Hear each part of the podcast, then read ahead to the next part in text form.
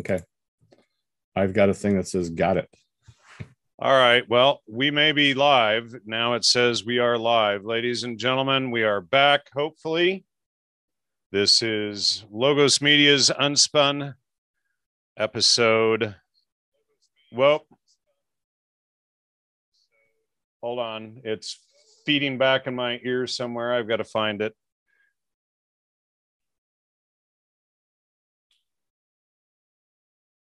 Close that window entirely. Uh, unspun episode number, what is this? Uh, no, I just closed the window. I forgot. Eight, I think. Season 14, episode eight. Steve joins, Jones joins us to uh, discuss and understand, break down what heresy is, blasphemy, all of that. Uh, most people have a fairly skewed opinion of what heresy is. And even if you look up in a typical uh, dictionary, it doesn't even properly define heresy. So, uh, anyway, Steve, welcome back for your mini Hi. time. How you doing? Good. How are Long you? Long time no see. Yeah, we haven't spoken for 10, hours. 12 minutes. so uh, why don't we go into what the original foundation of you know christianity was with logos you know etc okay. Uh let's answer your first question. What's a heresy? okay yeah what is a heresy Uh now in the Episcopal Church, they they once printed, in fact, I still think it's in print, but they don't acknowledge it. Uh, it's called Hall's series of dogmatic theology. And it's a quite, I mean, if you really, it's quite an involved series. It's it breaks down Christianity as it was once taught uh, traditionally. The Catholic Church is a similar uh, series and stuff like that. But Hall's series of dogmatic theology of the Episcopal Church, heresy was defined, a- and I quote, a thought that is cherished at the expense of truths equally necessary to maintain. Now, I'd always understood that to be contradiction. right well Yeah, you know, that I don't. I mean, you could say contradiction straight out, but I think they, you know, there's there's a little there's a little effort there to make it sound, uh, you know, maybe cover more bases and things. But uh, it, so, me, so it- basically the law of con- non-contradiction would be the foundation of christianity while heresy would be contradiction itself would that be an accurate summation Uh, I think it's broader than that, actually, and that this can go back into the next question. Um, what you ended up originally with was a, a set of five laws, and the first one was this. The and I've even heard Protestants. Uh, Ravi Zacharias used to push this a lot. Uh, was the the the non-contradiction was the first one. Uh, the second one, I believe, was everything is what it is. And be, the third one was between two extremes there is no middle. You know it- it's people look at that well what about white and gray or something black and you get a gray but that's not what they're referring to. What they're referring to is between on and off there's no half on or you know that kind of thing. Right. And then the last two principles was causality really. Everything that exists has to have sufficient reason and everything that exists has to have sufficient cause. Those were the five basic principles of what the catholic church once called scholasticism.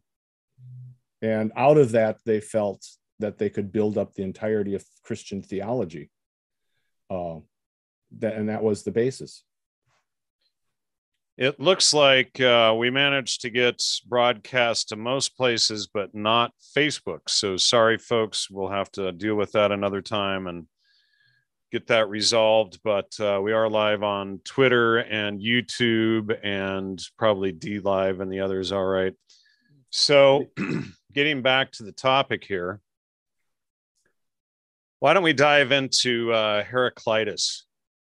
all right would be in in greek thought and you have to understand that this was picked up by the jews around the you know, the year zero, what we would call the year zero, somewhere around there.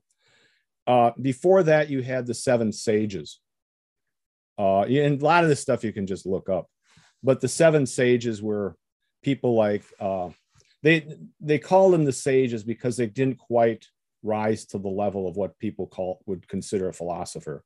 They would be, uh, you know, one would say that all of reality is water or, or some that kind of a broad generalization thing, right? Which was wise for the time period, but it wasn't something we would accept as a philosophy today. Uh, those seven sages, some people would argue whether Socrates was one of those seven sages or not. They're different lists, list different people. But very early on were two philosophers, and I personally, I, I think they've both been a little bit misrepresented. But it's it's it's very good to as an ex, you know, a thought exercise to place them as adversaries against each other. And one was Heraclitus, and the other was Parmenides. One, Heraclitus has been basically sold to us as the idea that the only thing certain is change. Parmenides it was on the other end of the spectrum, and he's basically he's been told that change doesn't exist at all. It, everything that change is an illusion. So, what out of that, you get this very odd discussion on what is change and what is causality, which still plagues us today because originally, when they taught this stuff, they they would focus on the idea of what is change and that it, it seems like a thought problem that maybe you can't the average person has a hard time wrapping their mind around but you have to consider when you look around you what if you see a whole world you you know things grow up things die things get corrupted things bloom uh, in order for a reality to be called a reality you need something firm on which to place that reality. Something has to cause it. Something if if, if there's nothing permanent reality couldn't be known.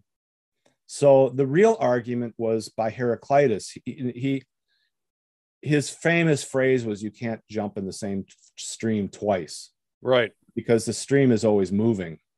But what you know we have no difficulty today looking at einstein and people like that and thinking of thought experiments. But and i think what where they went wrong on heraclitus is they didn't see a lot of times when they're examining these old philosophers they don't consider that these are really thought experiments the thought experiments is if you can't jump into the same stream twice how would you know and so you know heraclitus decided that the way you knew was underneath all this change, there had to be something of permanence. And that permanence was what he called logos. So that through the ages, that logos started, it started blooming into a bigger concept than I think maybe even Heraclitus knew. But if you understand that, you what you understand is that if the only permanence in the world you uh, the world that's constantly corrupting and changing the wind blows all that kind of stuff what would that kind of permanence have to be that permeated and was ubiquitous through everything and about the only thing you can envision is something godlike it, it wouldn't work any other way so it over time that logos concept started in infiltrating various thought systems. If you look at the Old Testament, for instance, and we've talked about this, is that it, it's a very odd thing because most people look at logos as something they're not even aware of is in the Bible whatsoever. Uh, most of our Western translations of the Bible came through the Catholic Church. And that all those Latin translations really translated what we call logos or the word into being in Latin would be verbum. And so there was no big, broad understanding concept of anything logical following that. The first, the West was really kind of exposed to that after a long period of, of not being, it was when the Greek text and, and the, around the, the 11th, 12th century started coming in, and all of a sudden the West was exposed to the Greek text, and the Greek text illustrated the word logos as the Greek equivalent of what we call the word.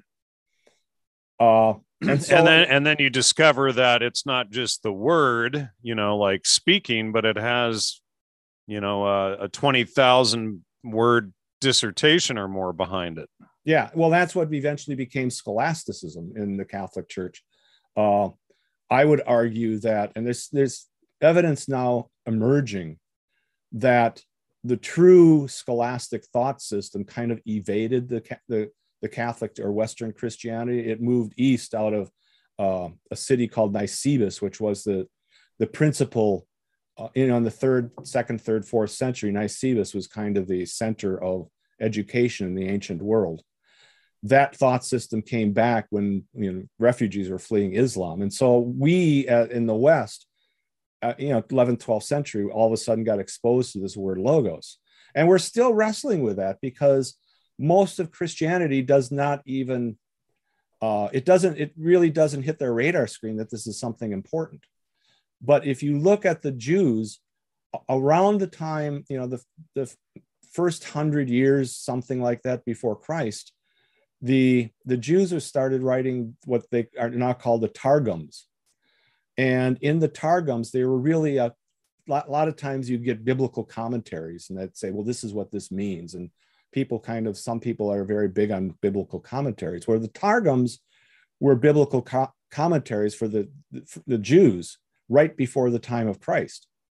And if and you can look this up online, around that time, all these, even going back to uh, Genesis and the uh, Moses going up to the mountain and, and talking to God and things like that. In the Targums, they're replacing a lot of these words with the word, meaning the logos, very early on in that.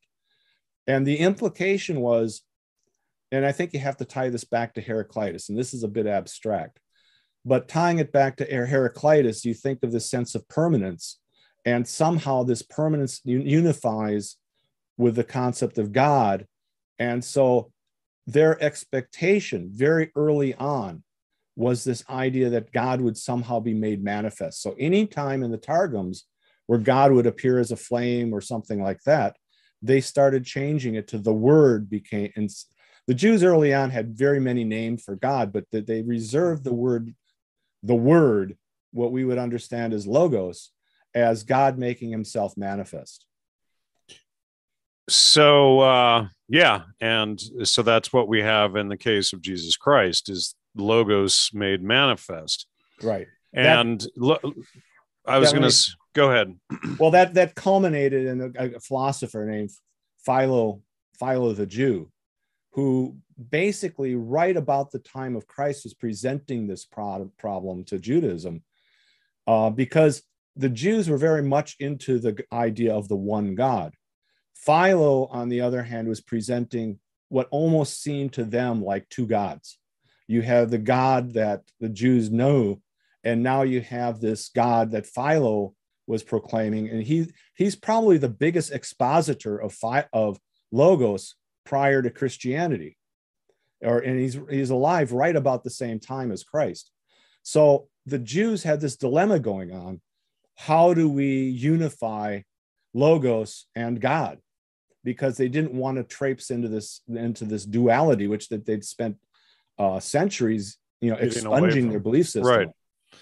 And, and so, your uh, your book, authenticating Christianity, exposes the the duality issue, and a lot of people still get caught up in that when they when they can't grasp the Holy Trinity. They'll try to go back to the the duality problem which which was exposed and you know expunged as heresy. Yeah. Well about a thousand years bc you you have you have the jews trying to incorporate the they're wrestling with this idea of a unity.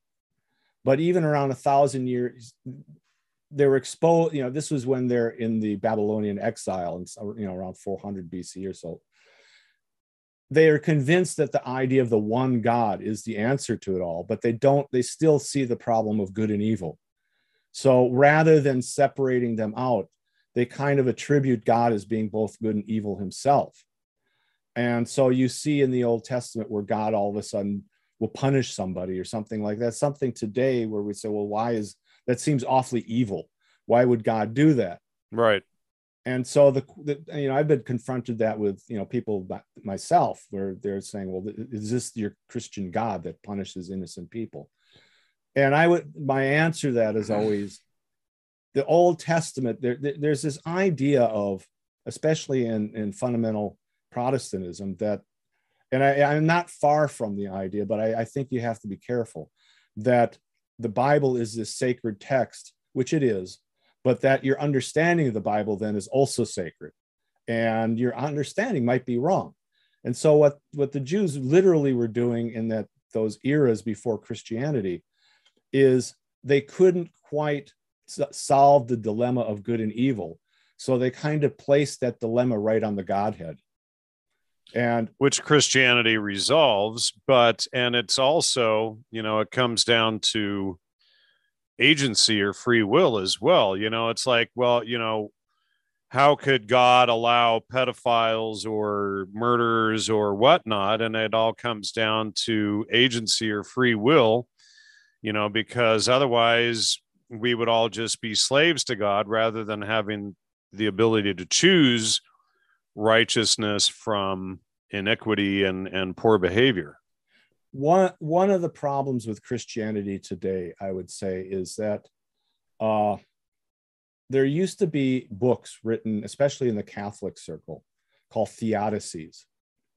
And the idea of a theodicy, and you almost have to think of this, what I'm exposing here, is kind of a theodicy. And the idea of a theodicy was not that you you browbeat somebody with this what at that point in their life they might seem as absurd as a, a, a, god that does this and a god that does that what a theodicy does, it is exposes all these dilemmas and kind of builds you up to the idea that, and this, I think this probably more reflects what the Jews were going through at that time and trying to resolve these dilemmas, is a theodicy is specifically written not as here's here's Christian doctrine which you're required to believe. It presents these dilemmas in a way where Christianity is the only answer. And so what happens, the Jews at that point in time needed that kind of answer to questions that were you know kind of infesting their their thought system that they had. So so christ appearing in you know literally solved it wasn't just like this god appears in the middle of nowhere and says hey believe in me. These dilemmas were were uh, plaguing the jews. And and how do you solve these things? Uh, so there is a philosophical kind of solution that, that that's demanded because um, you, you, don't as we were talking earlier you don't know what reality is. And so when you don't know what reality is you have to kind of guess that becomes well, this philosophy. Is, right. Well this is what you stated yesterday is that uh, the end of philosophy is reality. And you know at the same time you know you have this okay logos is truth. It's the word.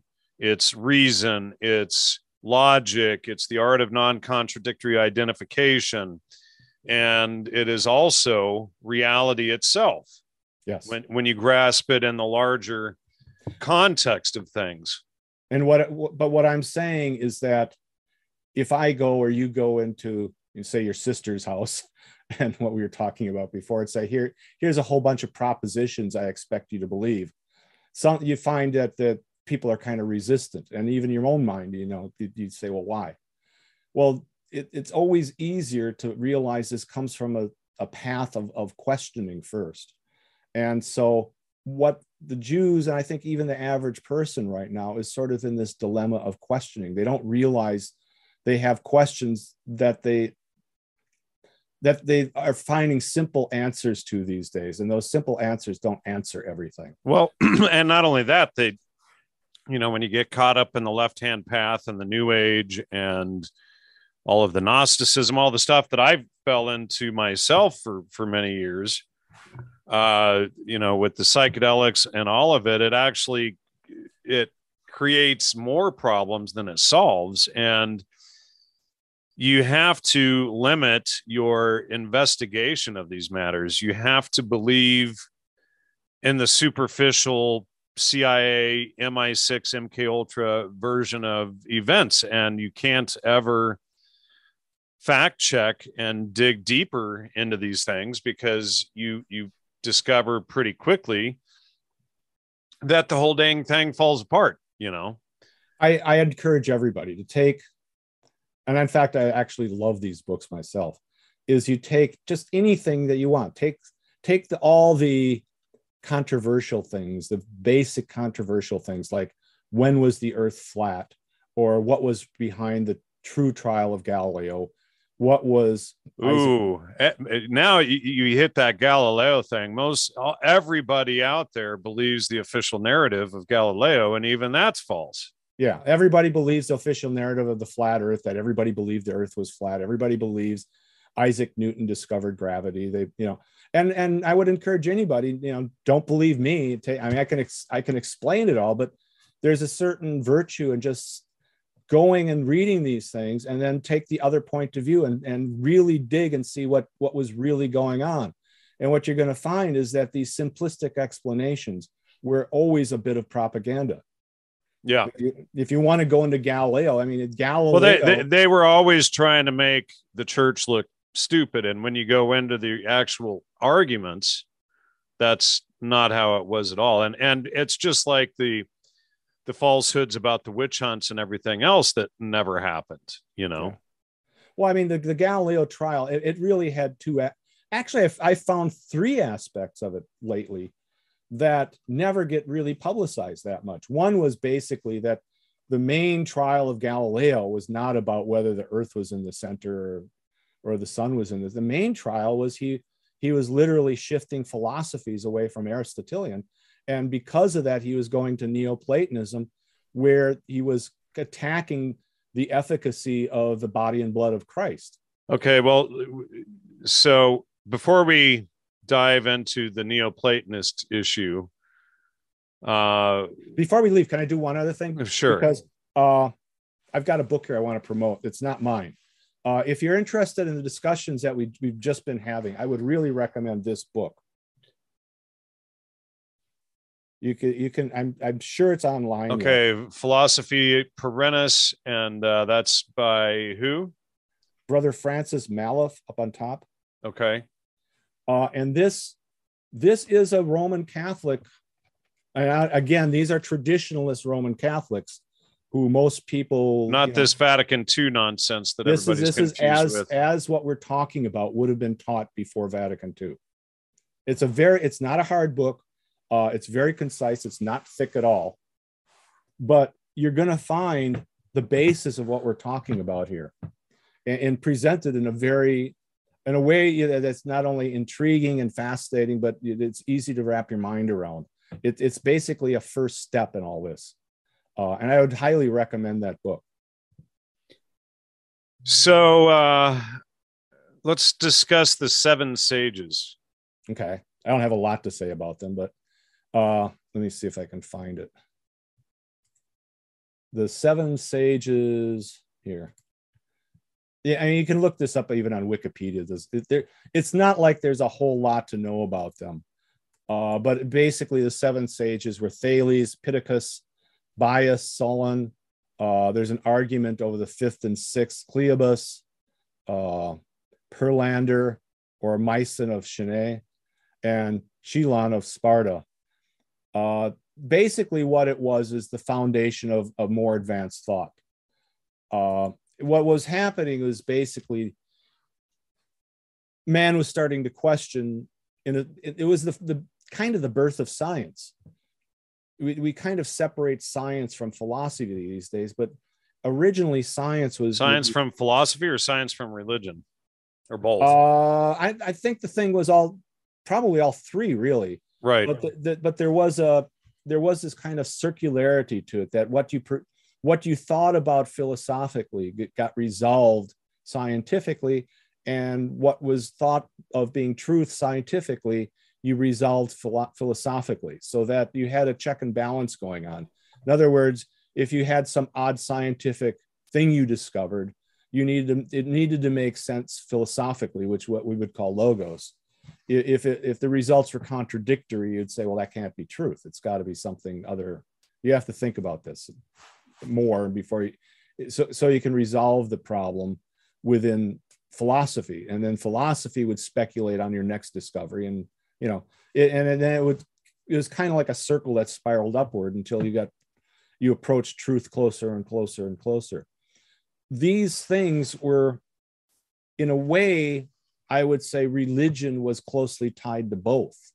And you can almost you could almost look at christianity as being the entire process of well, philosophy was, and religion. Yeah. Of science is of science yeah. Um wouldn't you say that science actually stemmed out of christianity when you get down to it and understanding logos and thinking through all of this? And and once they you know once you have Arist- aristotle and looking at things as facts and real and you have christianity doing the same then you have to you know you're going to want to analyze reality right? It it depends on how you view science because what happened and this was a very one of my one of my mission, initial things that i studied right along with galileo i wanted to know when i first started looking at this stuff is where do you start? And the place i start was a thing called the council the ecumenical council of florence where the Catholic Church and the uh, Orthodox Church were under attack from Islam. And so they thought they would have an ecumenical council to reunite the churches that had been separate since the 10th century, 11th century. Um, and so what happened is they invited the Orthodox Church. They invited, you know, it was kind of the the Vatican II of in, of the 15th century. But what happened is they brought in uh, a guy named Plethon, who was a, a, trial judge. And they thought he would fare because he wasn't really a Christian and he wasn't Catholic and he wasn't Orthodox and was noted as, as being a fair person. They thought they would bring him in to be the judge of who was getting the fair deal and how do you make a fair deal and, and resolve this conflict what Plethon did is he brought in books that had never been seen by the West, and the main one was the Corpus Hermeticum, and which was, as we know today, the kind of the most quintessential Gnostic text that there is. And that Corpus Hermeticum, with the, the with that perspective, that that more idealistic occult. I mean, the, the book literally comes out of the occult but that's what became the modern occult system that's that's where uh, occultism got sort of integrated within christianity as neoplatonism it, it's funny because you talk to, to even clergy to this day they'll realize that there was a problem with plato but they think plato was this one guy and that there's another plato somehow that resolves this and that doesn't quite fit within the history books and they'll be saddled with this term Neoplatonism, and they never quite hit them that Neoplatonism was a reinvention of Plato. Uh, and so what happened is that what we a lot of what we call modern science literally came out of the occult, and so our definition of what science was started gradually changing along that time, and even to this day we're plagued with that problem. All right. So uh, let's get into uh, Neoplatonism. What's funny is there's this guy, Andre Luke's in the chat. He's bringing up uh, Stan Tenen. I've got all of that guy's books and everything, but he's he's regurgitate. He's not even listening to the show. He's regurgitating every lie and propaganda piece that's ever been put out, not understanding. He, you know, he's probably one of these people that thinks that God is a man floating in space, the typical nonsense you hear. He's not even grasping that we're talking about logos here, which is that reality and truth are God.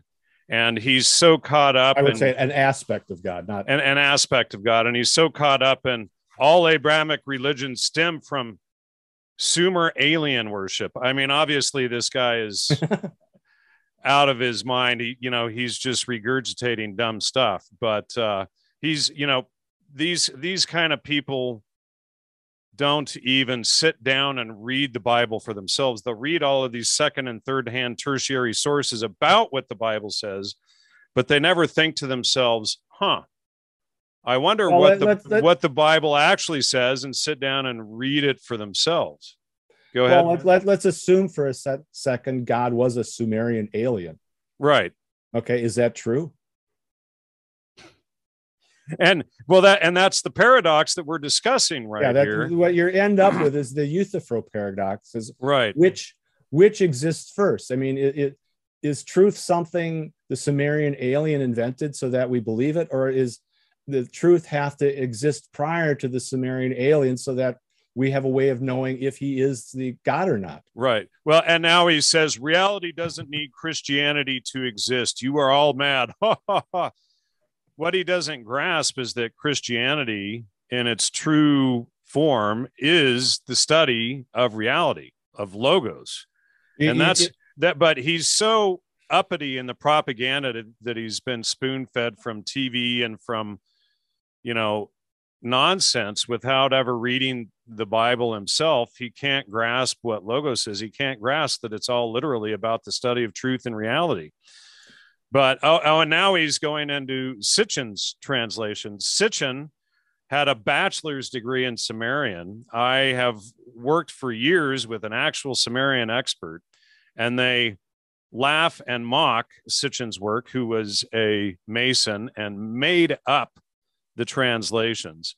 yeah, and you But find but but you know, it's it, see this this guy he he typifies he exemplifies the the type of person who reads all of these second and third hand sources out there but is too lazy to read the primary source. And all of those all of those people talking about it they're all true but he can't grasp studying it for himself. And it's sad. I hope that you you know learn to read what the bible says for itself before you think every bit of tv and new age propaganda out there that we're actually going to be discussing in this episode is what is true so sit down shut up Andre, and listen for a while and get off your high horse and think this through. If, if you understand what Christianity is, again, it's literally about God being part, reality, and truth itself. It's not about a man floating in space or aliens or any of that. Sit down, pay attention, learn something. And I used to be a Gnostic and agnostic. I used to be caught up in all the same crap that you're involved in. And I've spent the last 14 years of the show exposing that stuff. So relax and pay attention. He says he's read the Bible uh, from the books of Razel to Stan Tenen's work. I'm well versed. Stan Tenen is a hack. I've got his whole collection here, dude. So, anyway, uh, if you keep going, you're going to get blocked. You're disrupting everybody. We've dedicated a couple of minutes to your hyperbole and uh, your belief in in Sitchin and lizard people and all of this other stuff and aliens and and whatnot. So this is your last chance. You can either listen or, and I'm not talking about when you read the Bible when you were six. I'm talking about as an adult. So go ahead. I mean, let's take that on a little bit. Um, I mean, in order to decide what truth is, you have to have some sort of definition of it. That the classical definition of truth is conformity of mind to reality. So now you're looking at the, the what we call the Euthyphro dilemma. Does truth exist before God, or does God exist before truth? And you could sort of say the same thing: Does truth exist before reality? Does reality exist before truth? And what you end up with is there's it's a paradox. You can't solve it. The, the only way you can solve it is when you realize reality and truth or God and truth are aspects of the same thing. They're not contradictory at all. And the Euthyphro dilemma v- literally pushes them together as being if truth is knowable and truth is virtuous and for, truth is uh, something to be sought after, that truth has to be another aspect of reality and God has to be another aspect of that truth. It, it, it, it, it doesn't take a brilliant mind to, to see that that has to be. Right. Which came first, the chicken or the egg thing, but it's Yeah. literally about the study of truth and reality. It's not what Sitchin says or Stan Tenen and the Meru Foundation and all of this other stuff. And and it's all about, you know, the Hebrew alphabet or whatever and aliens and whatnot. There is, you know, there is a whole lot of propaganda out there, you know, and I've again, I know Sumerian experts, they literally mark mock, excuse me, uh Sitchin's work. And uh so let me see. I'm gonna see if I can pull up Zecharia Sitchin here. but you know, this whole thing, and you can and you can talk while I'm looking them up. Well, I mean, the the very notion of this is it the whole idea of modern Christianity. This is what we're kind of rebelling against, and this is why I went back to into, into studying the original. Is they've literally created a straw man, and so if you want to beat up on Christianity, you know what right. you're really doing is beating up on a straw man that's been right. created since the 60s. Right, exactly. You know, in Sitchin, he created the whole farce of the reptilian aliens thing and ancient aliens you know that that uh, david icke goes into the the whole reptilian alien things that's from sitchin oh. and in my database i have sitchin as an agent or asset and counterintelligence in alt media and he's also part of the origin of the whole ufo close encounters uh, psyop that i expose in my in my uh, spies in academic clothing article from uh, you know oh geez uh, john g. Fuller and his whole scandal there. But you know these people are are so caught up into this new age stuff that you and i are going to expose in this episode. They can't they can't see their way out of it so let's get into well let, let's let's again uh, why you know if if he's so positive and so confident in this thing to, one of the things I'm I came to the conclusions I came by, uh, not just by schooling in this, but asking yourself, can you really look at it from the other guy's point of view? Can you really appreciate the other point and honestly weigh them? Can you really say the idea of an objective, knowable truth uh, has any weight against space aliens? and you know, and, uh, well, you know, and what what he's also doing is he's relying on Sitchin uh, uh, with a bachelor's degree in Sumerian. He's relying on him to tell him what the Sumerian scrolls say. And there is no academic out there. There's uh, many people have debunked uh, Sitchin repeatedly, but he thinks Sitchin is is fact. And how does he know that? He doesn't Andre has no way to fact check what Sitchin says himself. He cannot fact check those Sumerian scrolls himself. So he's reliant upon this one guy, Sitchin, to tell him literally what to think. And so he takes that as the, the, the gospel truth, ironically, and dismisses any other count that disproves that that Sitchin and these guys are hacks. But let's get into one one uh, thought. Okay, keep, keep, your thought, but let's take on the space alien thing. Where all right? So let's say let's say we had space aliens amongst us. Where'd okay. they come from? Okay, and how did they get here? Space. The closest star is one. I, I have I have a UFO out in the backyard. I want to sell Andre. Uh, the closest the closest star that would even be contested is something. And it's not the star. In order to have life, you have to have what's called a class M planet. The class M planet, there's very few of so everybody thinks there's billions and billions of stars, but there's stars, but there's not that many class M planets. The closest star is Proxima Centauri. Proxima Centauri, I believe, is 1.6 uh, light years away from the Earth. Okay.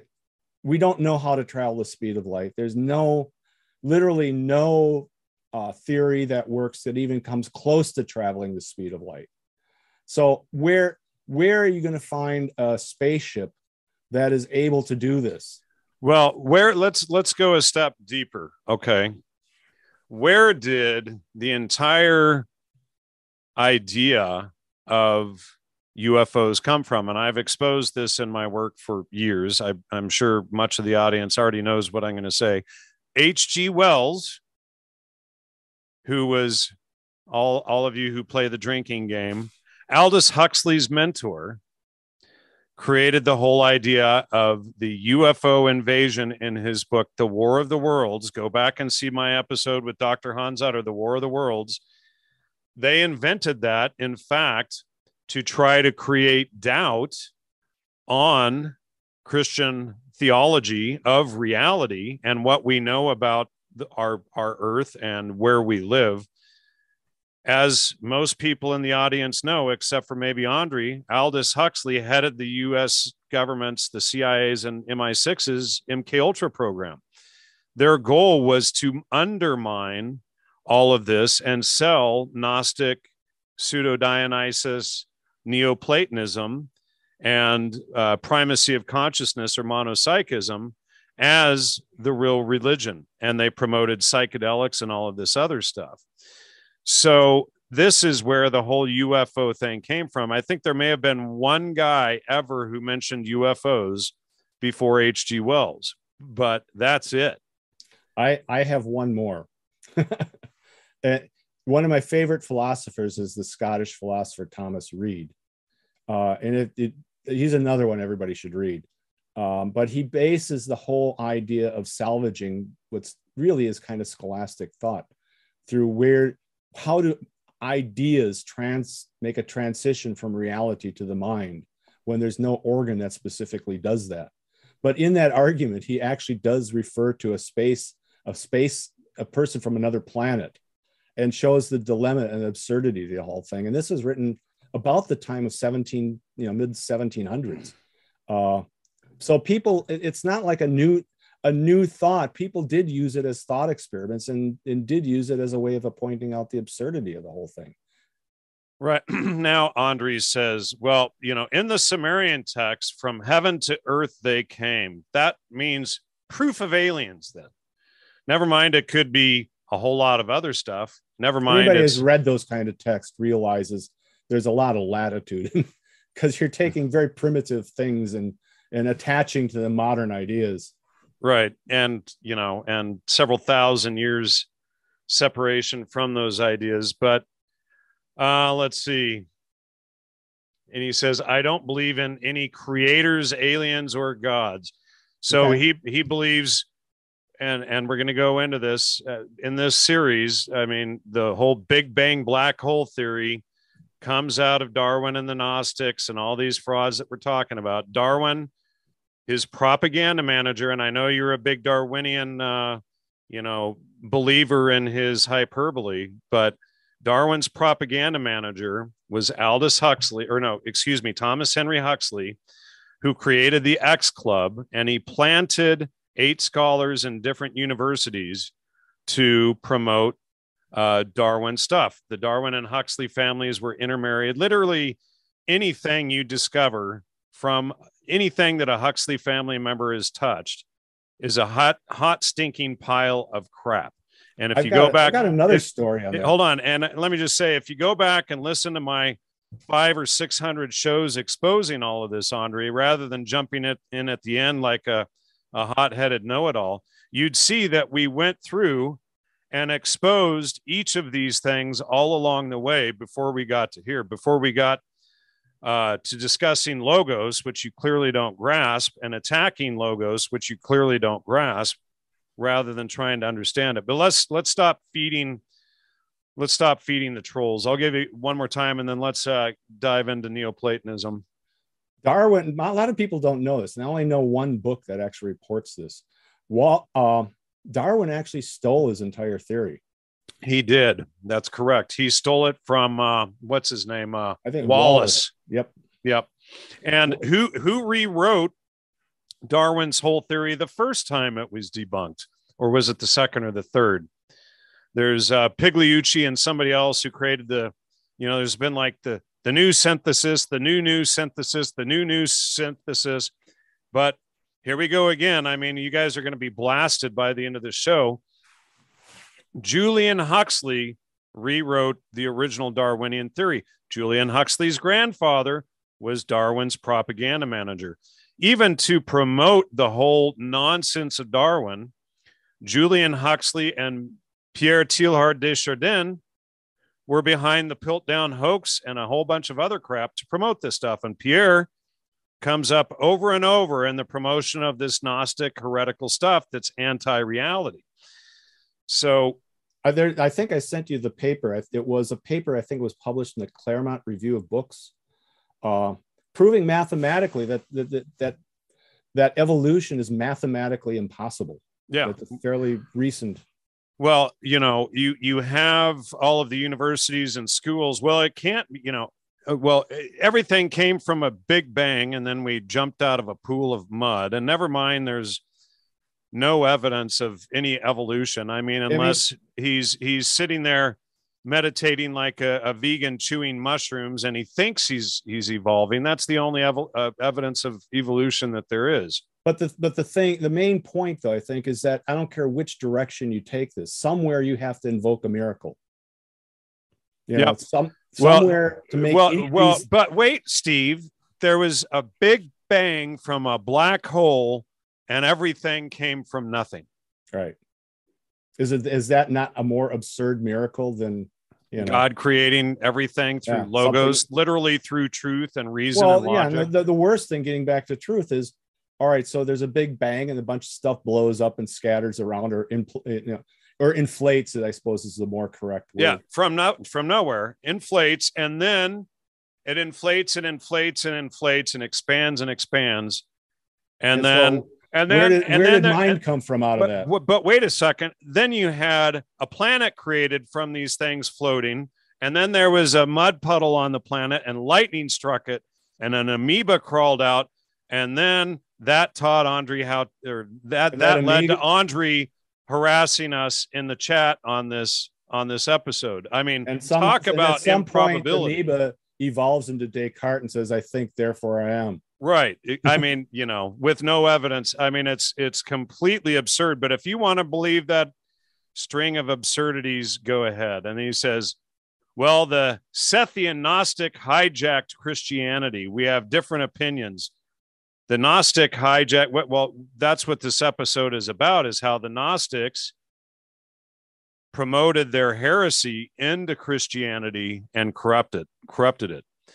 Okay, so, so let let's go uh, finish up. So we'll he, he just he just admitted that humans existing is a miracle. So so sit down and be quiet and let's go through this. Back to you, Steve. Let's go to Neoplatonism. Okay, so Neoplaton, the, the big problem, and it seems like the patch that solves all this. Neoplatonism really didn't exist as a name or a thing until this very Council of Florence. It's invented by uh, a guy who was set up by the Medici family and sponsored to become the new breed of priests. And that was the Renaissance. Basically, yeah. what the Renaissance was, wasn't that Europe was in a dark age and a bunch of stupid people and blah, blah, blah. What the Renaissance was, they brought back Plato. Right. That's a, that's exactly it. And but they needed a new name for it. And so the Medici family created this guy named Mar- from a from a child on up named Marsilio Ficino. And they trained him as this Neoplatonism. And so it, the whole Renaissance was based on this idea of, you know, man goes up on the mountain and surveys the world and all of a sudden realizes he's something special than he was before, which is complete absurdity. The, the, the, so where so the problem is is now you've got this thing called Neoplatonism that they're basically re- inventing in the Renaissance you have to say, well, what which Plato is which Plato? And so, and we've talked about this before.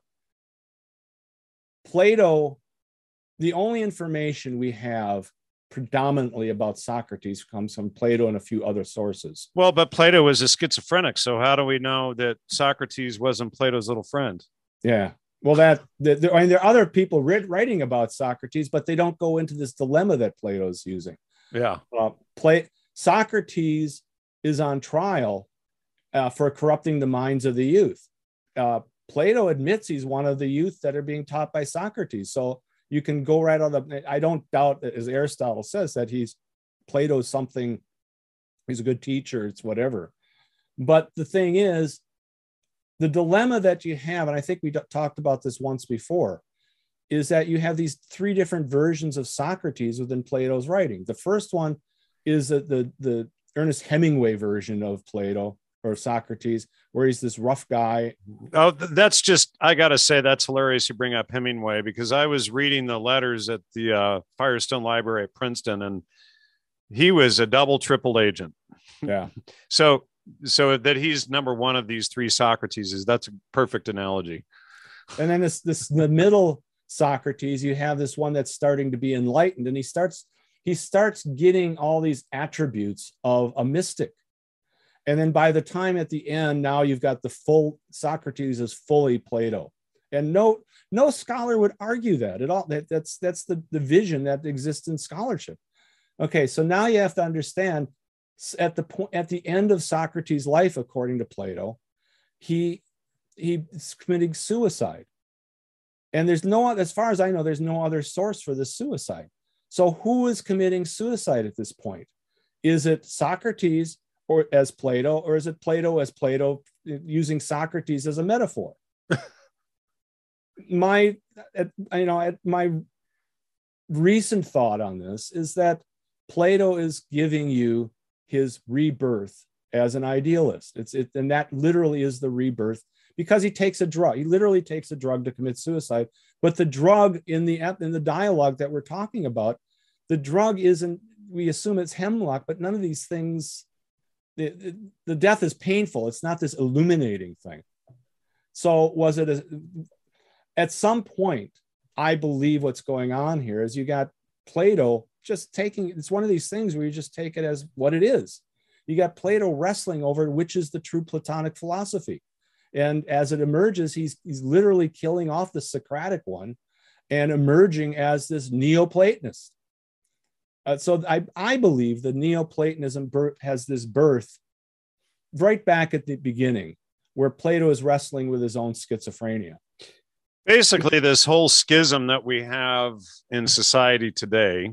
Well, I mean, you could take it back to Satan, but as far as academically, philosophically speaking, this whole promotion of this anti-reality nonsense, whether it be quantum physics, theory of relativity, et cetera, that we'll go more into in a bit. All of that, you know, Hume, Kant, all of it traces eventually back to Plato.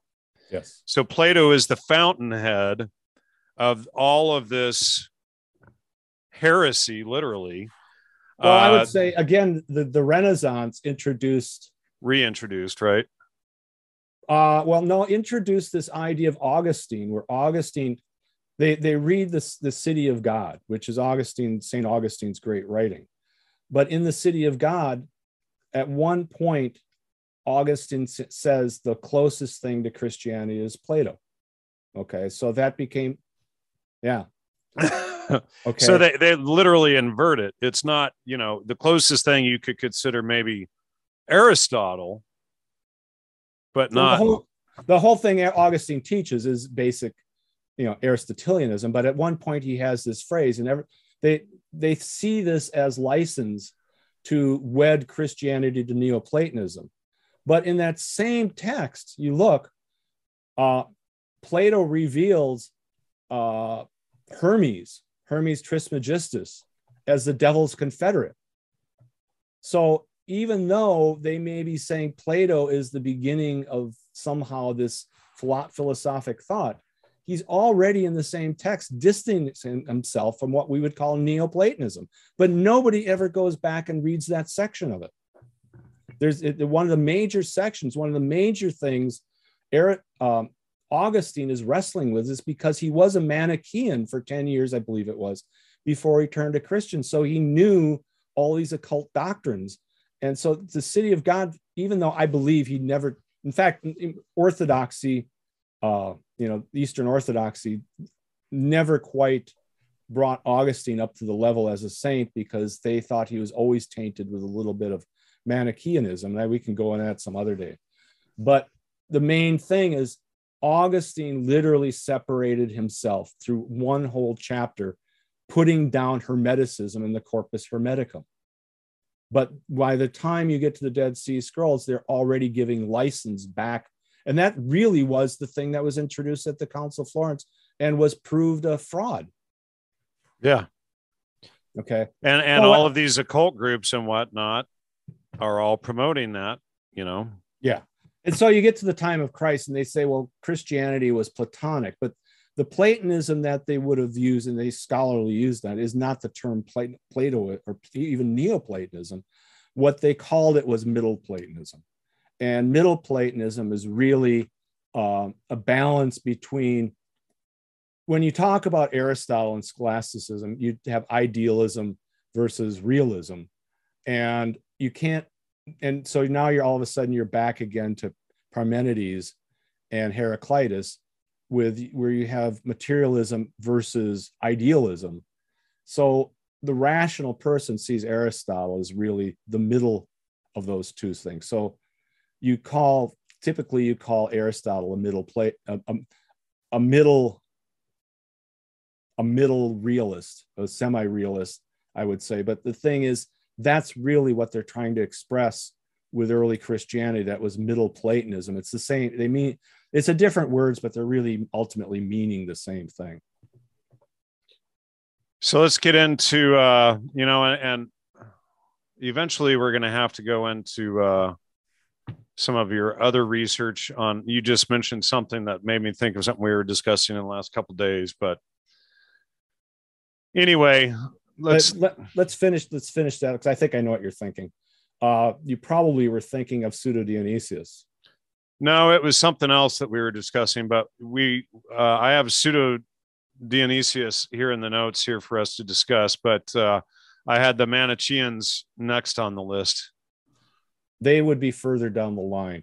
All right. Uh, well, do you want to go with pseudo Dionysius and then yeah, uh, we'll get to the Manichaeans? Because, well, you have kind of one of these transpositions of, of chronological order in that they're portraying Neoplatonism as something that was early and that would precede Manichaeanism, but in, in fact, it probably came after.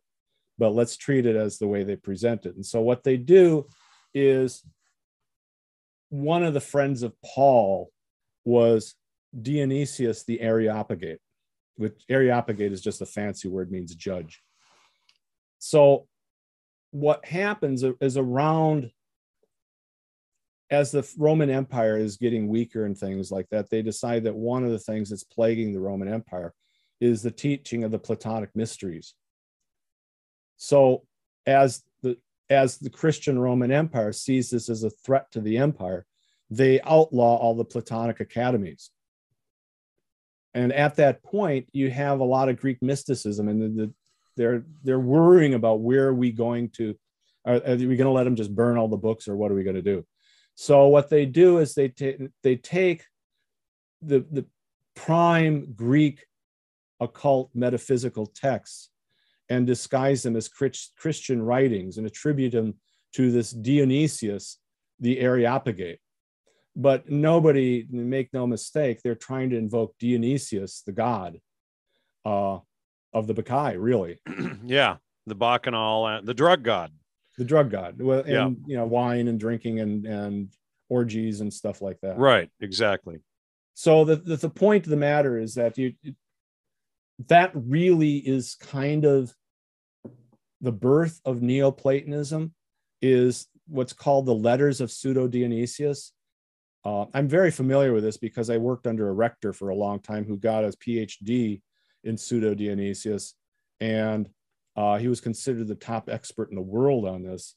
And only maybe about five years ago, I was able to find his paper that for his PhD uh, in Marquette University. And he was, again, he's a propagandist. He made this, he literally made up a, a, a title for, for pseudo Dionysius to give him this, this panache of uh, authenticity.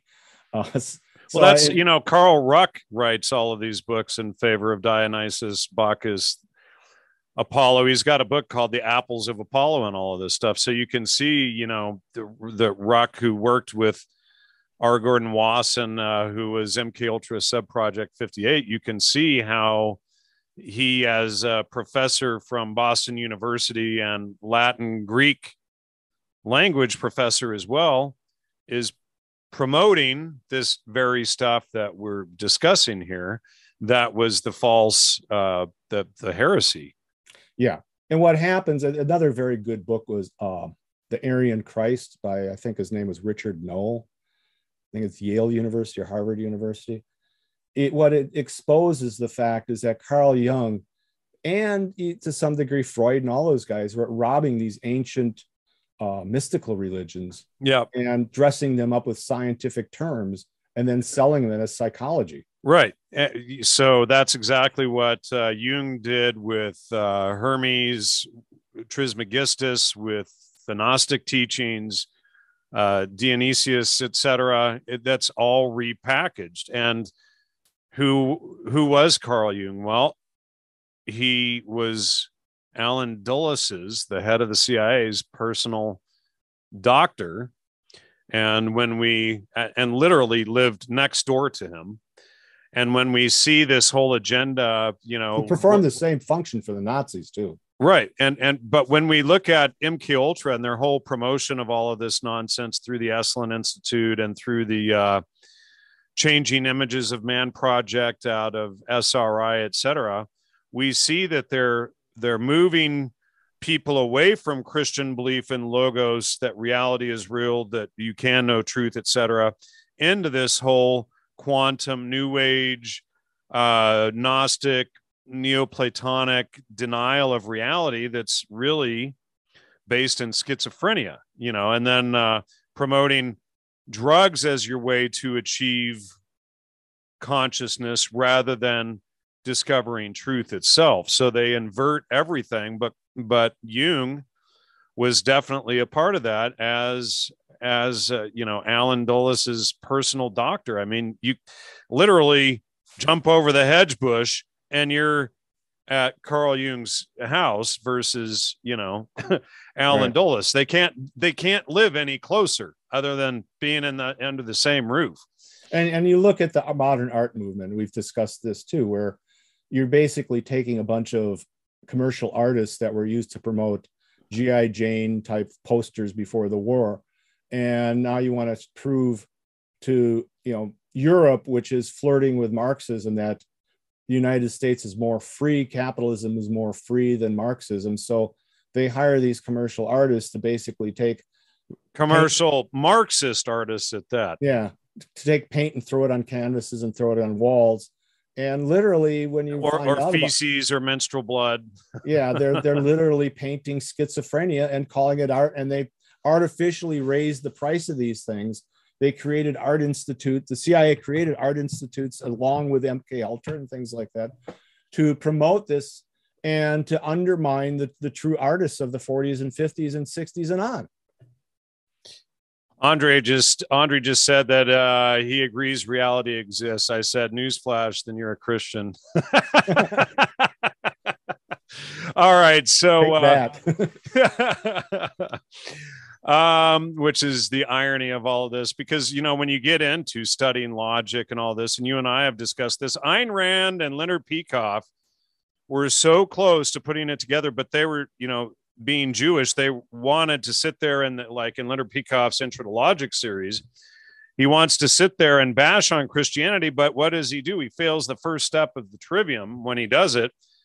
He doesn't do his grammar on what Christianity actually teaches before he bashes it, because what he was actually teaching, except for the bashing part, was in fact, you know, Christian objective logic of reality and exposing all of the the fake hippie new age uh, um, quantum physics all of that kind of nonsense today. And and you found my research from my interview with David Harriman from the Ayn Rand Institute debunking quantum physics. And all of this stuff is why it gets debunked because it's the denial of reality. And once you see that it's all Neoplatonism and all of this stuff, Hermeticism going all the way back, and literally the promoting of, of schizophrenia, then it all, you know, connects together. In fact, people like, and, and Steve just put a new cover on it this week, but you got to read this book from Steve right here. It, it there we really, go.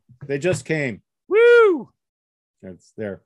Yeah. So yeah, that's get, get the one. It's the same content, just a new cover but uh, you'll want to read that. John goaded it, me into changing it because he said the old cover cover looked like dental apparatus or something. All right. If you just catch that top there, in my defense, but uh, so that understand new... when I wrote the book originally, I wasn't writing it for the common reader. I was writing it. I was accusing of priests and stuff were into pseudo Dionysius that I had one of their most precious icons on the cover. It's yeah. Well, now now Andre is saying that one of the number one writers in modern history against communism was a commie spy. I mean, you you know, you know, see people they're so used to taking second and third hand and fourth hand at the water cooler at work rumor nonsense that they never think, you know, what does Ayn Rand ever actually say and go and open her actual books? Or what does Leonard Peikoff say in his Intro to Logic series and go and study it?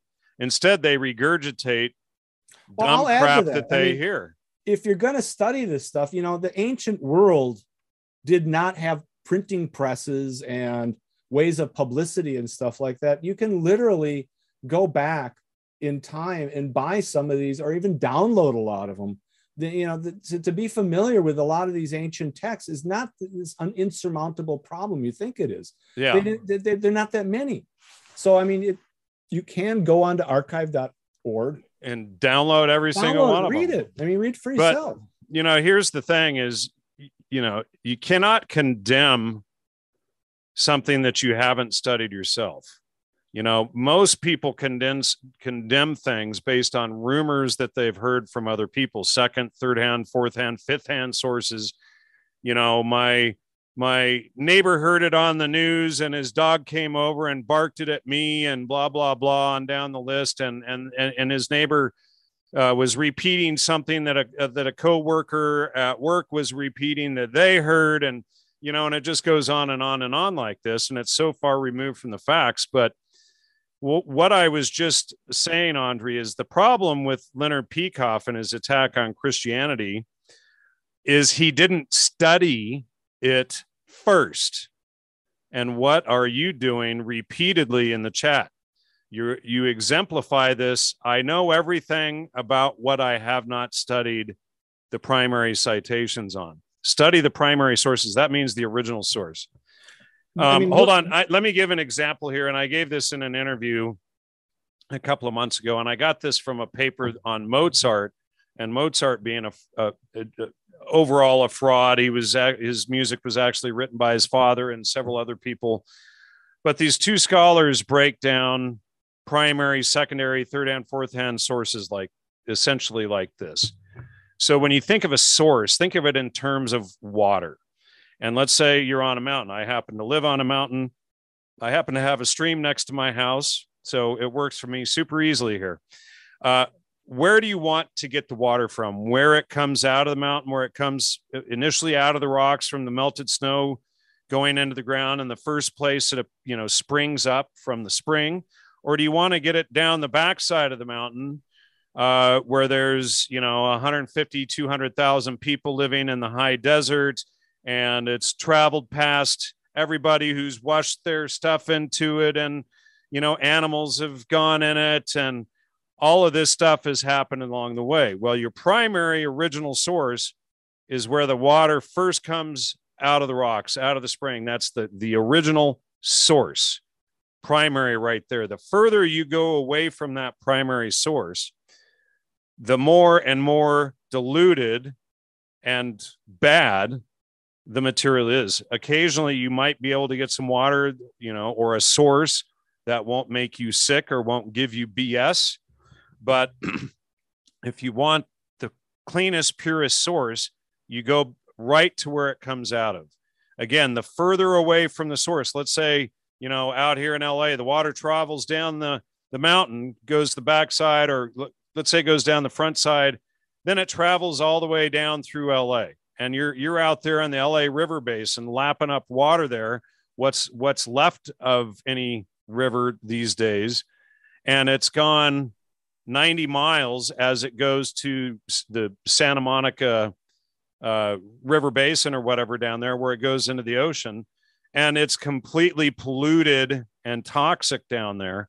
But people don't grasp the difference in the source. They think that the source, as it's pouring into the ocean, is as good as the source where it first came out of the rocks as the original source from the spring you know or just rain soaked in the ground comes out out of the mountain that way. So you have to get back to the original source. What did the original source say? Stop polluting your mind with secondhand third hand fourth hand fifth hand sources without studying the original the primaries yourself. That's you know what it comes down to. I think one of the things you have to do is you literally have to train your own mind over again. It's the very nature of mysticism to mystify and create this kind of mental state. Well i think one of the things you do is forget about christianity forget about all this. Take something simple like uh, is did columbus prove the earth was round did everybody think that the earth was flat? And then take a week or two and stay neutral on it and gather together all the information you can find and prove to yourself how smart you are and really put yourself in your mind on both sides of the problem.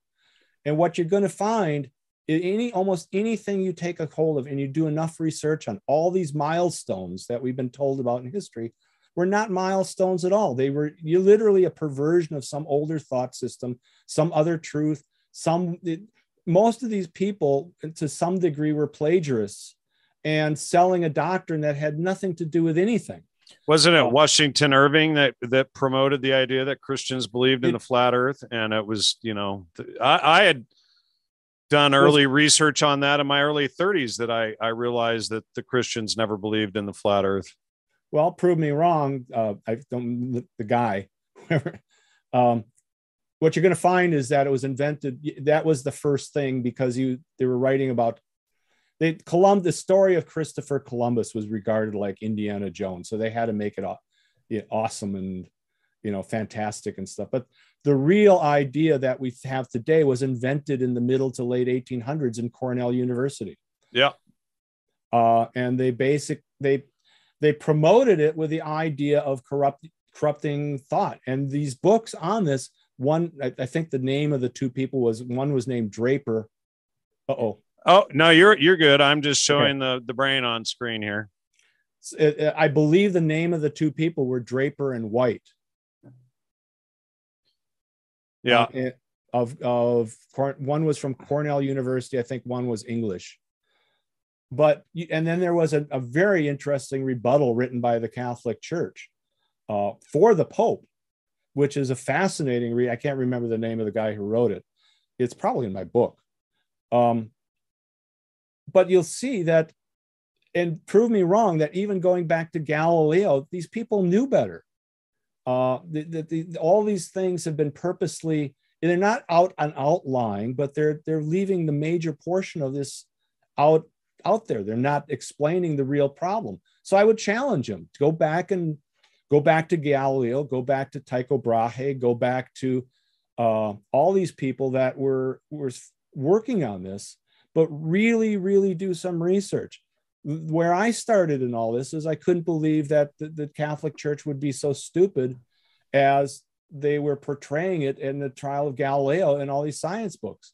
Eventually, I found that the, the Catholic Church wasn't stupid in all this. They, they were the, some of the most brilliant thinkers there were of their day.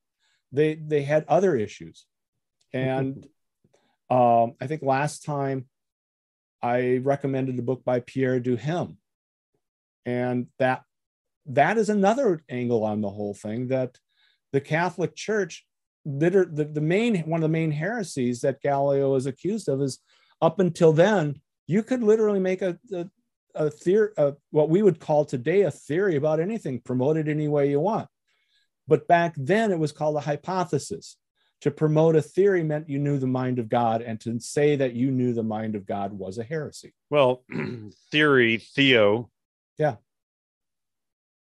So it's right in the name, theo meaning God. Um, yeah, and they didn't they didn't really persecute Galileo. What they what they did is they separated all the people, even the the good guys and the bad guys, and said, "Don't talk about this because it was they didn't want to promote that problem throughout you know society. It's not what you think. It's not what's in the science books. Base, yeah it everything gets inverted and lied about because you know you have people like the huxley family and the royal society who want to promote all of this fake history and fake science and and not not and, to get and, and attack the church for it not to get you bumped. So I'll be kind of clever, maybe how I say this. Look at what's happening today. Look at who declares they're scientific and who's not scientific. We should have right now a dose of what was going on and all these things because we're living in it. It's the same kind of propaganda. And to think that there's always going to be people that see through this, maybe so, but look at how many people are persuaded by by the news and by things that they just look around you. I'm, I don't want to get yeah. I don't want to get yawn bumped, but yeah. yeah well you know and you have to have the trivium uh, you know most people don't there are some that do but most people don't have the level of critical thinking without at least initially studying the trivium to see all of this propaganda. So let's get into the manicheans Manichaeans. manicheans manicheans excuse me. There was the man, even going back to most people. Let's step back just a little bit. Um, there's a, a lot of discussion, a lot of misconceptions what was called the Council of Nicaea. The Council of Nicaea in the Christian church was where the Emperor Constantine ordered all the Christians to get together uh, to, to, to make to make Christianity uh, an imperial r- sponsored religion. To actually, you, you can imagine before that, all you had lots of Christianity, a lot of bishops, and so they're all running around, kind of promoting their own doctrine and this and that. Christianity, up until that point, had been infiltrated what was called Arianism. And Arianism was this kind of dualism. Uh, and so, what happened at the Council of Nicaea is they realized if Christianity was going to continue going down that path, even though the majority of Christian Christians at that time were Arians, the Council of Nia threw down and said, "This is this is an elitist religion. We have to make it something that the average person can discern truth." And so they wrote what was called the the Nicene Creed. And I think a few episodes ago we talked about the Athanasian Creed. Athanasius was the guy who presented the Orthodox Christian ar- argument. The, ch- the difference between one point of view was literally the dot on an I. Had one existed and the other not gone, Christianity would have been forever doomed. But they took the Orthodox way in all this. What happened is Mani, what Manichaean was named after, was a dualist. And he at the Council of Nicaea, most people don't understand, and you, you can argue this even with, within seminaries. But one of the things that that was said at the Council of Nicaea already is that they were condemning the Cathars, and even though the Cathars don't show up again until the next millennium, but there was a, a- clearly a Cathar way of thinking, and the Cathars are literally Manichaeans. yeah Okay, so the Manichaeans not only went throughout Christianity, most people don't realize this, they went into Buddhism too. They went east into China and they went west into Christianity. The best way I found to explain the Manichaeans, and this is really what's underneath, I think, even today with the global warming situation, you know, that kind of thing, is they, for example, they took the goal, they took the command thou shalt not kill literally and took it to its extreme. So what happened is that you ended up with two level a two class society. You ended up with one class which believed that they in order to be holy they couldn't clean they couldn't kill uh they couldn't get themselves dirty they couldn't they they, they were purists. That's where we even get the word puritan from. And in order to survive you had to have this lower class that literally did all the dirty work for them because the, the these prefects or perfects.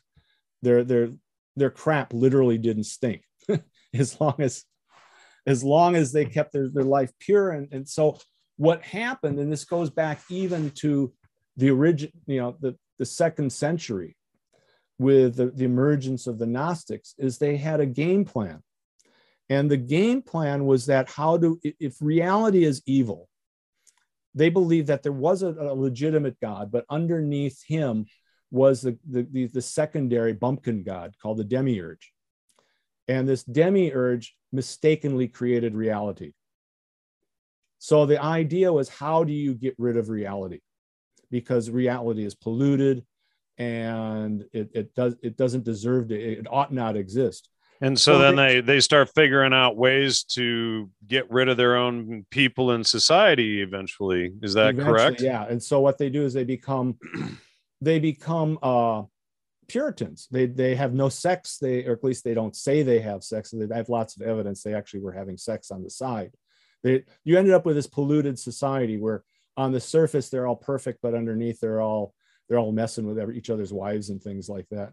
And so you what you what but the, the the thought is the thought was that if they just quit having children, then their their concept was all the souls of the world were not created at birth or at conception, I should say. Right. That they actually pre-exist reality. And so by having reality and they would all come back into one. Well, what they were thinking is that what was happening is reality is that when you had birth, you were basically taking a soul out of heaven, out of the one, and bringing it into a polluted life, which he ought to return through through death. So they believe that you had to have this pure life in order to warrant being returned to the one. Yeah. Which is why the pre-existence of souls idea that all these souls that pre-existed and lived in heaven undisturbed as part of this this Borg-like existence. That was one of the first heresies. In fact, uh, Origen, one of the early Christians, a lot of people call him a church father, was later condemned by the Roman Catholic Church as being he they never condemned Origen as being a heretic, but they did condemn his teachings because it was based on this very thing. and all of this was an infiltration of this Manes thought into Christianity. Uh, and we we just talked about Augustine. Augustine realized the perversity of this all, and after being a Manichaean for quite some time, uh, and living at this kind of destitute life, had a conversion and became yeah. Christian and became one of the all-time great Christians. Does that answer the? Yeah. All right. So the the the Manichaeans become the Gnostics essentially. Yes. So or let's let's versa, depending on how you date all this. Right. You know, and you know, and then we have pseudo Dionysius or however you pronounce it. Uh, who, yeah. Well, I mean, all this all this emanates from the beginning of Genesis. It does. If you look at the book of Genesis, it doesn't really specifically say who's the good guy and who's the bad guy. The and so you have the snake becoming the Gnostic Ouroboros. The you, it really revolves around a an oddball interpretation of knowing.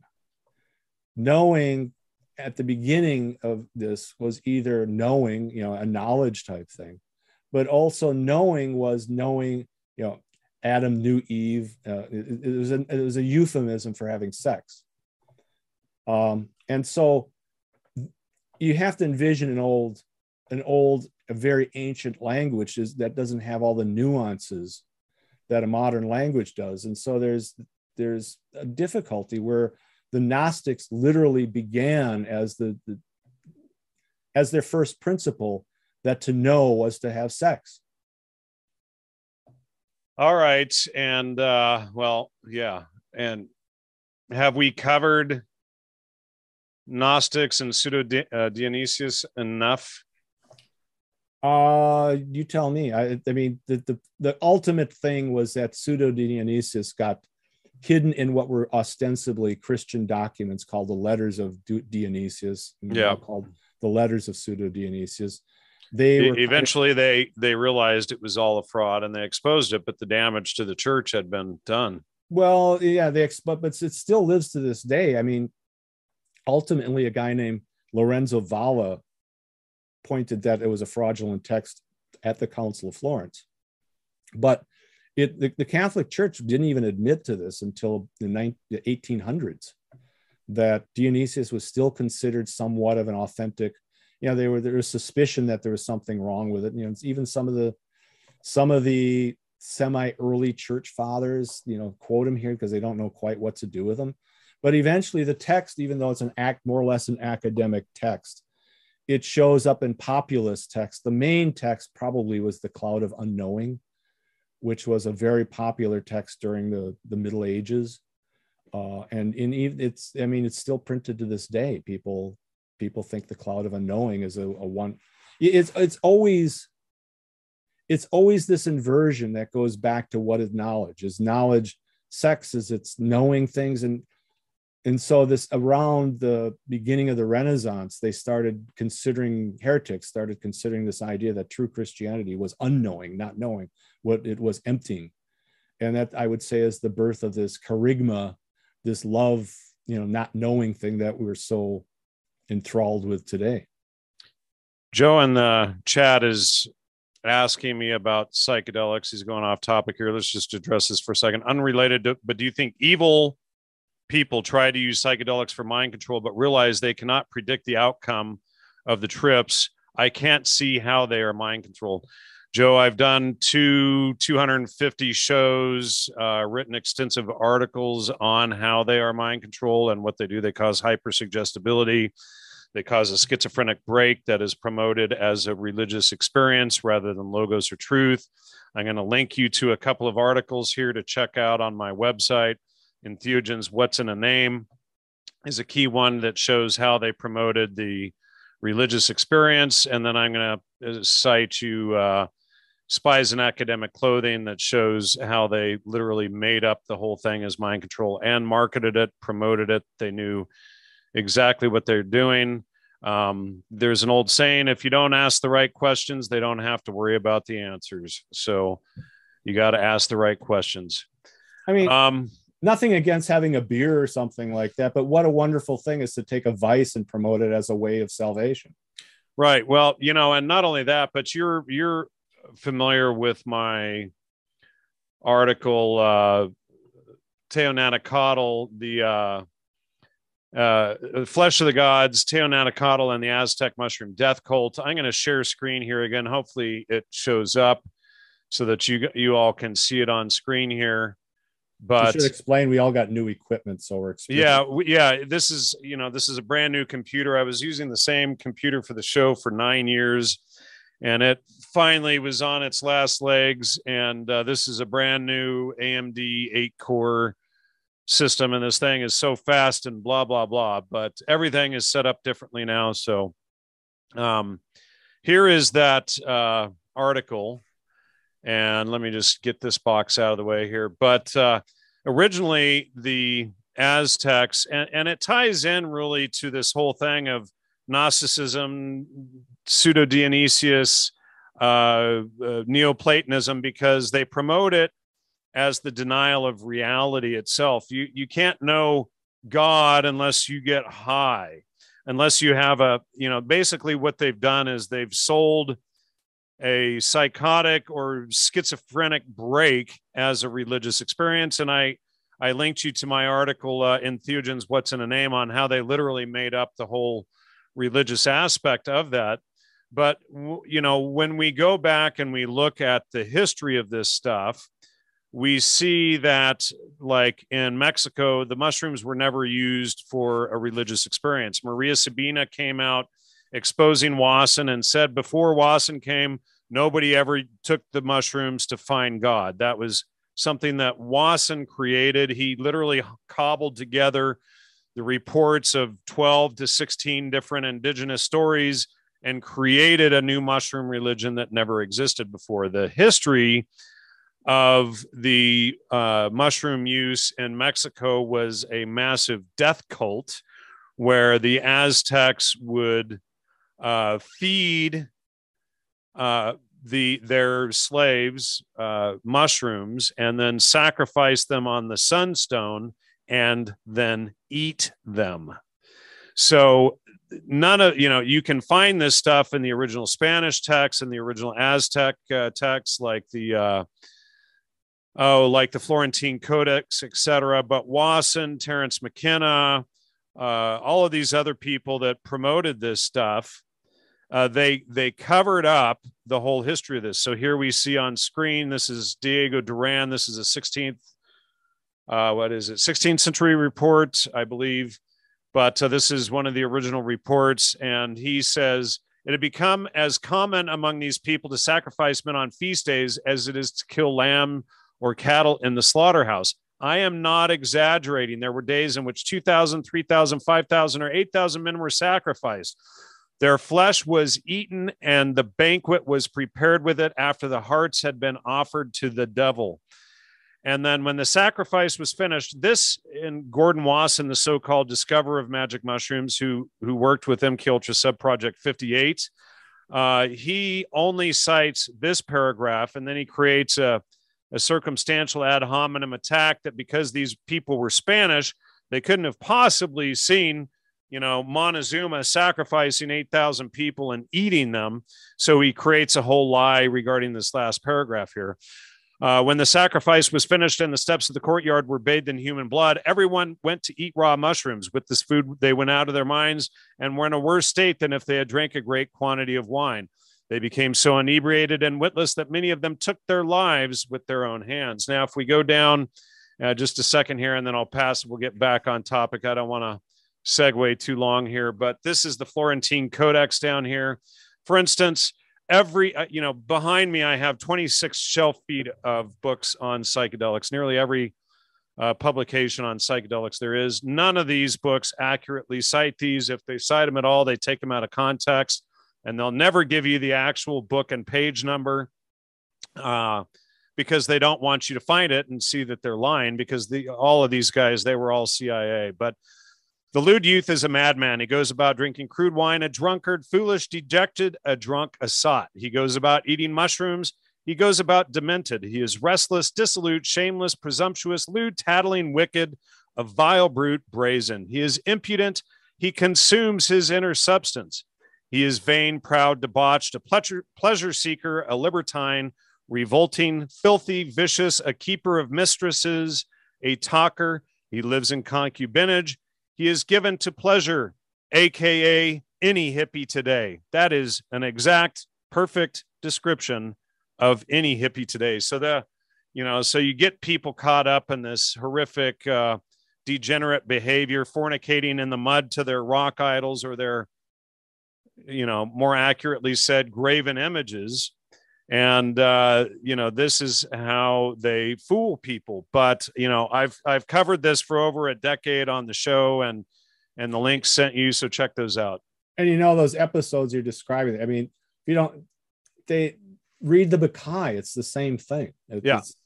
it's it, it's all the same. They're just repeating the same yeah. nonsense yeah. over and over and over you know and and they're literally so plato schizophrenic take well, psychedelics, schizophrenic. You know, the psychotic break is promoted as religion. They use Neoplatonism to overturn Christ, you know, uh, Christian logos. Well, I mean, look at the Bacchae was one of the all-time great plays ever written. But go try to find a movie on it. You'll never find it. Yet you go to a lot of these colleges. It's one of the first things they they do is get their kid the kids together and do the Bacchae, and they'll literally go through the dances and you know they'll use it as a form of indoctrination even but it yep. always ends up the same way.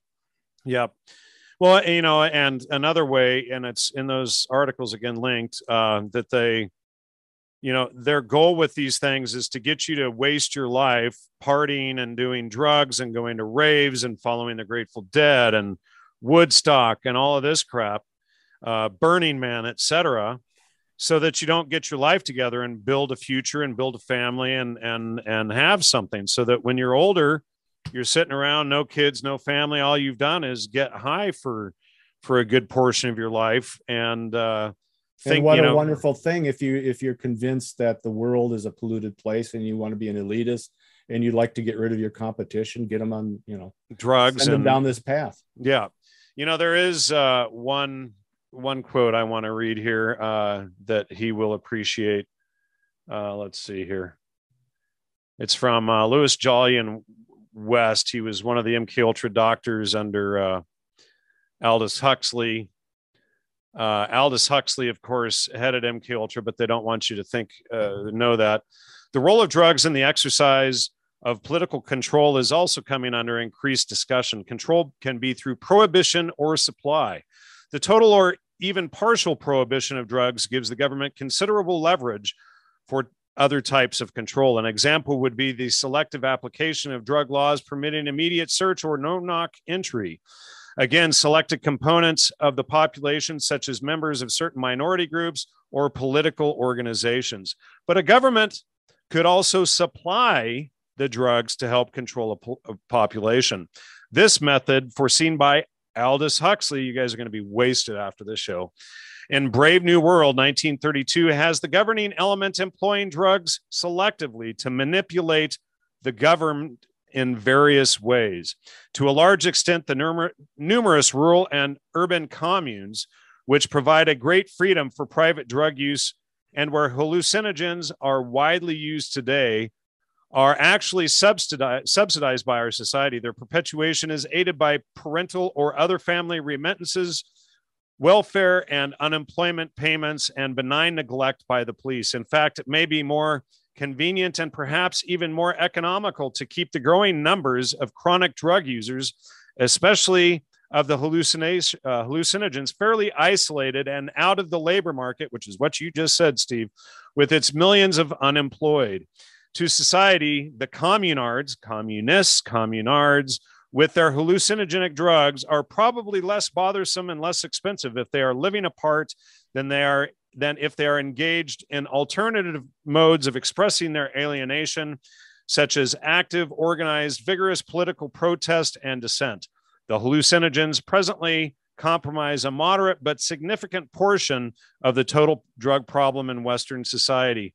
The foregoing may provide a certain frame of reference against which not only social but also clinical problems created by these drugs can be considered. There we go. I'm done running off that uh, segue. Now we are back. Steve, theory of relativity. so you sure you want to tackle this tonight? Well, yeah, yeah, we can save uh, theory of relativity, Big Bang, quantum physics, New Age, etc. For yeah, the, that might be a good thing to do a next one on. Do a part um, two on. Well, yeah, I mean, there's a there's a story behind this that never, I, at least I don't see it being told, and there's a lot of uh, intrigue behind that too, and it's it's it might be a good thing to just dedicate more than you know five ten minutes to. Oh, goodness. Well, I think that's a good place to wrap up. Now, Andrea is citing what Terence McKenna would think. Terence McKenna was a fraud and a CIA agent, and that was in the paper that I just showed on screen 10, 15 minutes ago. Admitted he was recruited, he was a PR agent. Let's stop regurgitating what other people think and start looking at the primaries and thinking I'd, for I'd ourselves. I'd like to ask these people you can look around, you can see the world as it is today. It's, it, we know what it is how do you how do you propose to change people's lives? How do you propose to solve these dilemmas?